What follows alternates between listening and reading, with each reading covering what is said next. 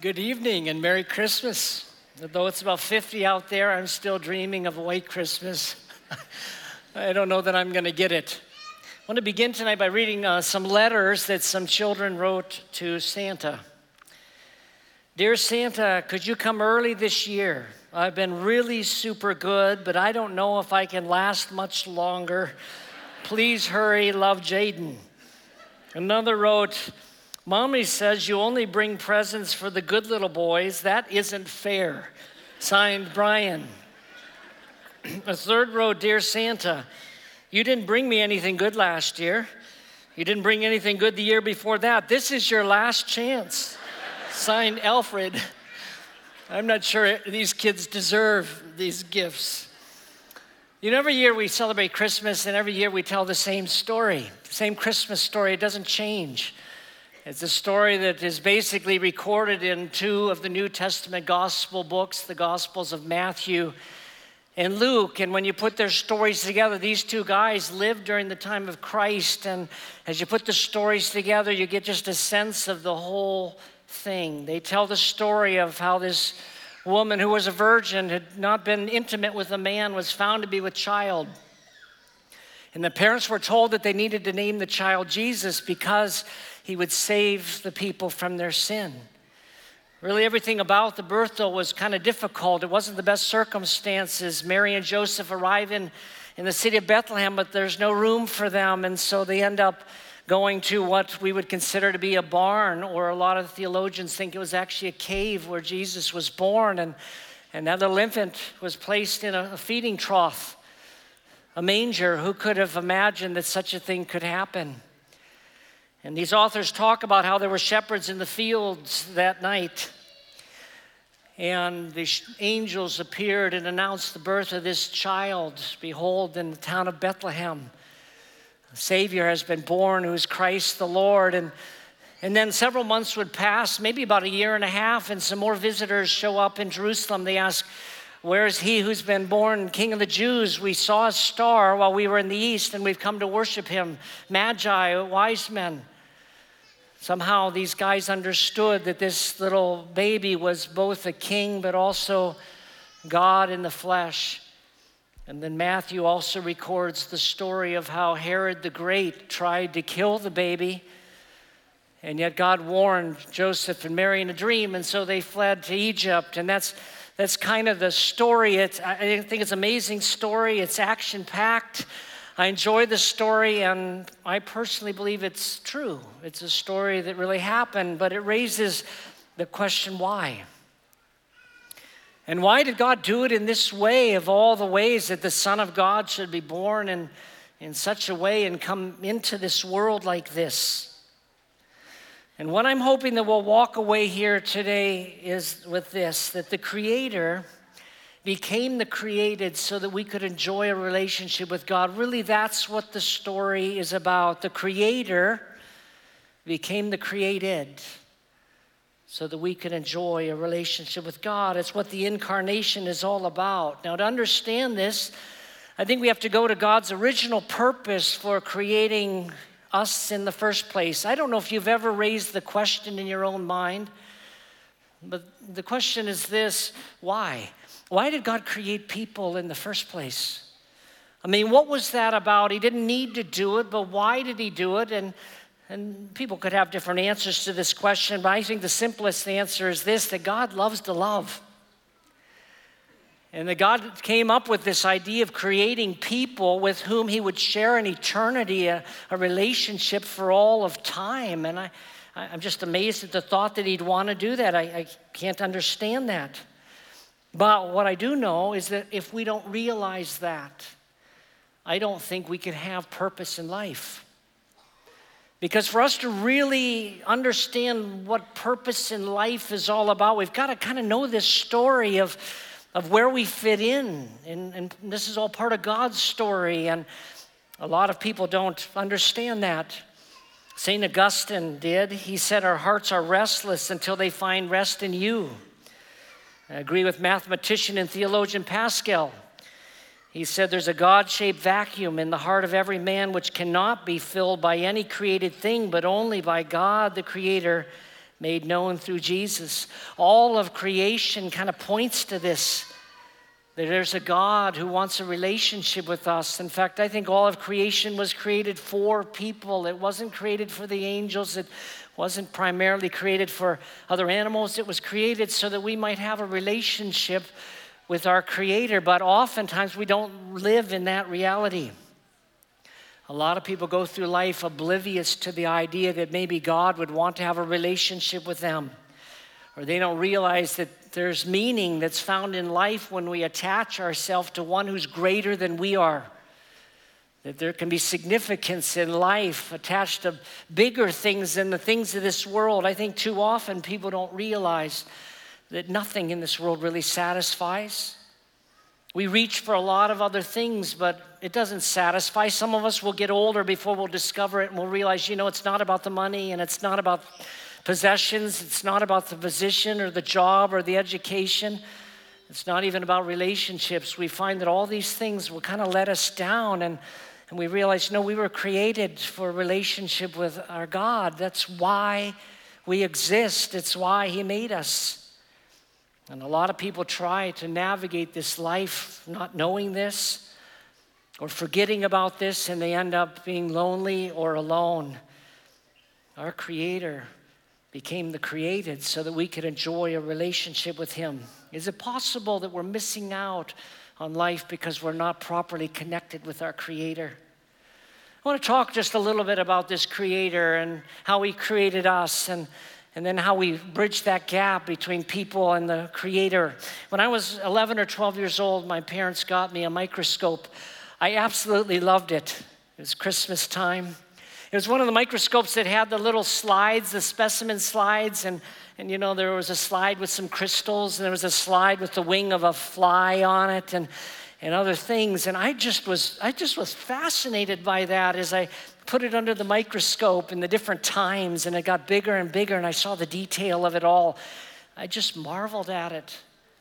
And things like that to me kind of point to wow, my God did that. I mean, he had this detail I'd never seen before. But it did kind of something inside of me, and I had the exact same effect when I got a, a telescope a few years later. Remember the first time I looked through a telescope and I saw the craters of the moon magnified. And I just never seen, I mean, this is like a, a barren orb up there, but then you see it through a telescope and it just kind of comes alive, the detail. And I used to imagine what it would be like to walk on the moon and to realize that my God created this. Of course, you don't need a telescope to have this effect.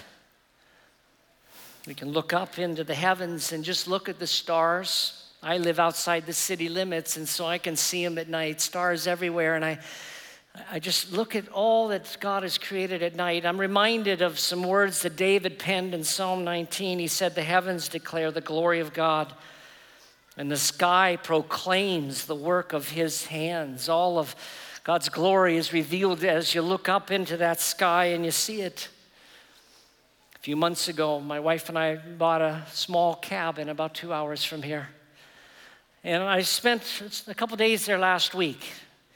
And I happened to wake up at two o'clock one morning. I was just there alone, and I woke up at two o'clock in the morning, and I was reminded that there was supposed to be a meteor shower that night. And they were saying like three o'clock is the best time. And so I bundled up and I went outside and I stood on, stood on the back and I looked up into the heavens. I counted 15 of those, as they're called, shooting stars. When I see stuff like that, it just kind of produces within me this like this heart of worship. When I see mountains, it has that effect. When I see the ocean and I stand at the edge there, it has that effect. When I walk through the woods, it has that effect. When I put on scuba gear and I go into the ocean, it has that effect. I see all that God has created. And it's not that it's just interesting, it's that it, it, it reveals something about our God. It reveals something about his heart and how much he loves beauty and how, how much he cares about us. And we learn things about God. Paul wrote about this in Romans 1. In verse 20, he said, God's invisible attributes, his eternal power and divine nature, have been clearly seen since the creation of the world, being understood through what he has made In other words, we can know what our God is like by looking what our God has made. And I'm convinced that this entire universe was created because God cares about people. But the most remarkable thing to me about the whole thing is that he wants this, this relationship with us, which is what the incarnation was about.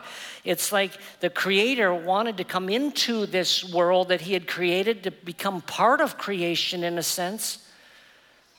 And he came specifically to bridge the gap so that we could be restored with our Creator, that we could have this relationship. The psalmist David, who was also a king, was thinking about some of these things that I'm talking about tonight, and he penned a psalm. It's one of my favorites. It's Psalm 8. He wrote, O Lord, our Lord, how majestic is your name in all the earth, who have displayed your splendor above the heavens. Skipping to verse 3. When I consider your heavens, the work of your fingers, the moon and the stars which you have ordained, what is man that you take thought of him, and the Son of Man that you care for him? Yet you've made him a little lower than God, and you crown him with glory and majesty. You make him to rule over the works of your hands. You put all things under his feet all sheep and oxen, and also the beasts of the field, the birds of the heavens, and the fish of the sea, whatever passes through the paths of the sea. Oh Lord, our Lord, how majestic is your name in all the earth. David was amazed at God. And he was amazed, especially that God loved people. He reflected on how awesome creation is, but then he began to reflect on what creation said about the Creator. And then from within that context, he began to think about people. And David didn't understand what we do, how one day this Creator would indeed enter the creation that he had made and take on flesh and blood and actually live among us eventually die on a cross for us and to be buried and raised again and return to his Father in heaven. He had no idea. But if we ever wondered whether our Creator loved us, that is the test there, the sign for God so loved the world, he sent his Son because he identified with people, because he wanted a relationship with us so much. At this time, we're going to sing a song for you. It's really a powerful song that makes the point that really all of creation points to God. But it should point us to Him as well, because I'm convinced without that, we will not have meaning in this life.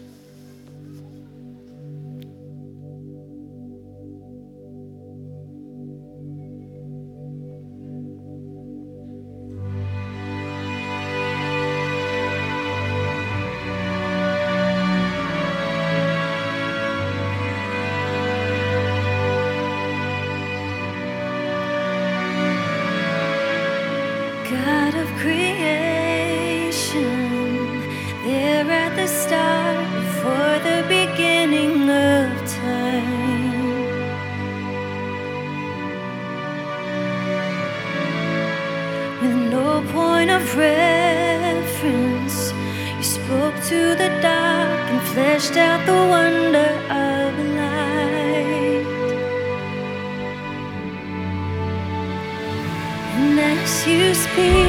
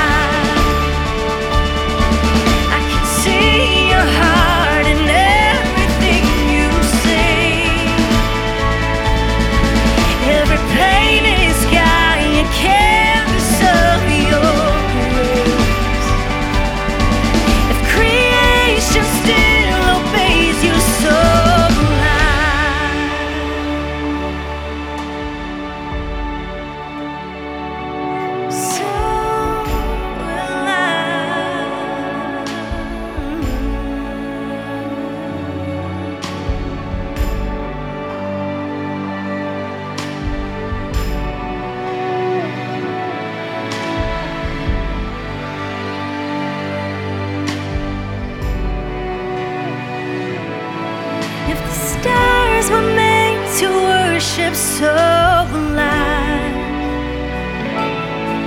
if the mountains bow in reverence so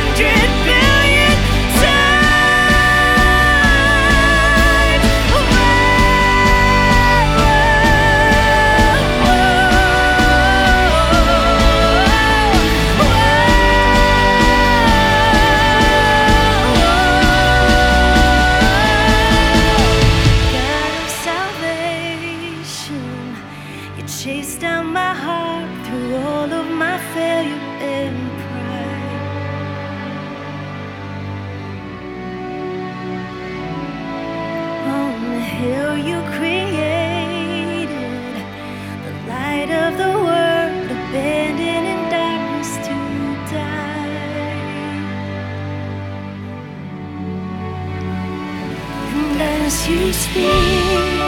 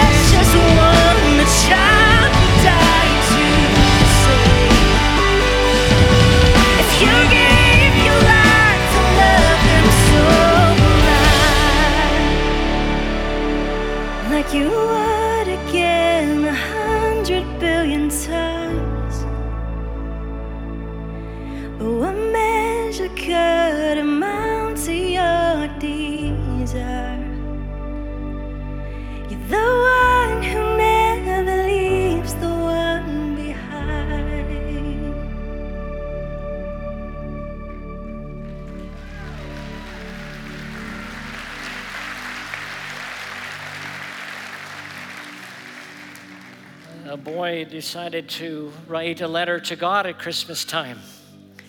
His letter began uh, Dear God, I've been a good boy all year, but then he remembered that God's kind of all knowing. And he couldn't fool God, and so he crumbled up the letter and threw it away, and, and he began to write again. He wrote a second letter Dear God, I've tried to be a good boy. I really, really have, but then he realized, well, that's not exactly true either. And so he crumbled that one up, and he sat there for a moment, and then he noticed his mom's nativity scene on the mantle, you know, with the figurines of Joseph, Mary, and the baby. And, and he came up with an idea. He went out of the room, he grabbed a small towel and a small shoebox. He came back in and carefully grabbed the figurine of Mary and wrapped it up and he put it in the shoebox and then he put the box in the closet. He came back out, sat down at the desk, and he wrote, Dear God, if you ever want to see your mom again, it's a kid that realized he had a problem and he also understood he couldn't fix it. And so he resorted to extortion. I think we have a problem as well. That as much as our God, our Creator, wants to have a relationship with us, things have come in the way.